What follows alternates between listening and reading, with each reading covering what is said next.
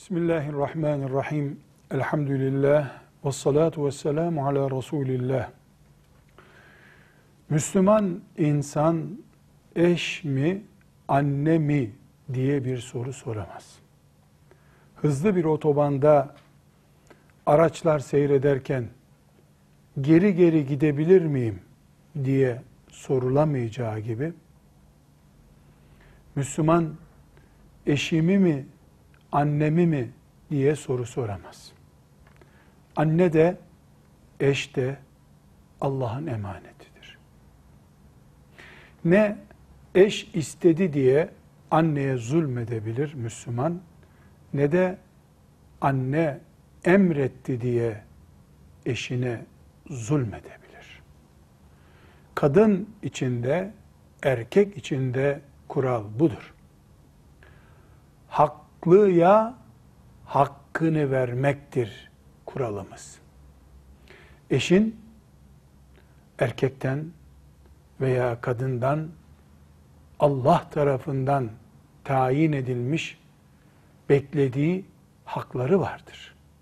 Anne bunları engelleyemez. Annenin de doğurduğu çocuğuna karşı hakları vardır. Eş onları engelleyemez. Bilhassa erkekler annelerinin hatırı için kadın boşayamazlar. Bunu da İslam'a mal edemezler. İslam'ın, dinimizin anneye itaatteki büyük emirlerini anne su istimal ediyor olabilir. Bu annenin gelinini boşamayı emretmesi hakkını doğurmaz. Anne için böyle bir talep çılgınlıktır. Anne yıktığı yuvanın altında kalır kıyamet günü. Bu yuvayı dozerle bir saatte de yıksa cinayettir bu. Günlük birer cümlelik dedikodu ve sızlanmalarla da yıksa adı cinayettir. Kıyamet günü o yuvanın enkazı altında kalır. Erkekler annelerinin yüksek beklentilerini reddetme hakkına sahip değildirler.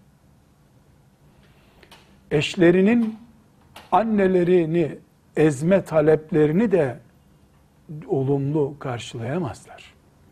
Eşe eş gibi, anneye anne gibi davranmak zorundadırlar. Bunun en doğal örneklerinden biri kadının kaynanasının olmadığı bir evde yaşama arzusudur. Allah'ın dinine iman eden her mümin şunu bilir ki bir kadın nikahlandığında erkeğinden müstakil, içinde kaynana, kaynata, kayınço bulunmayan bir ev talep etmesi İslam dininin teminatı altındaki bir hakkıdır.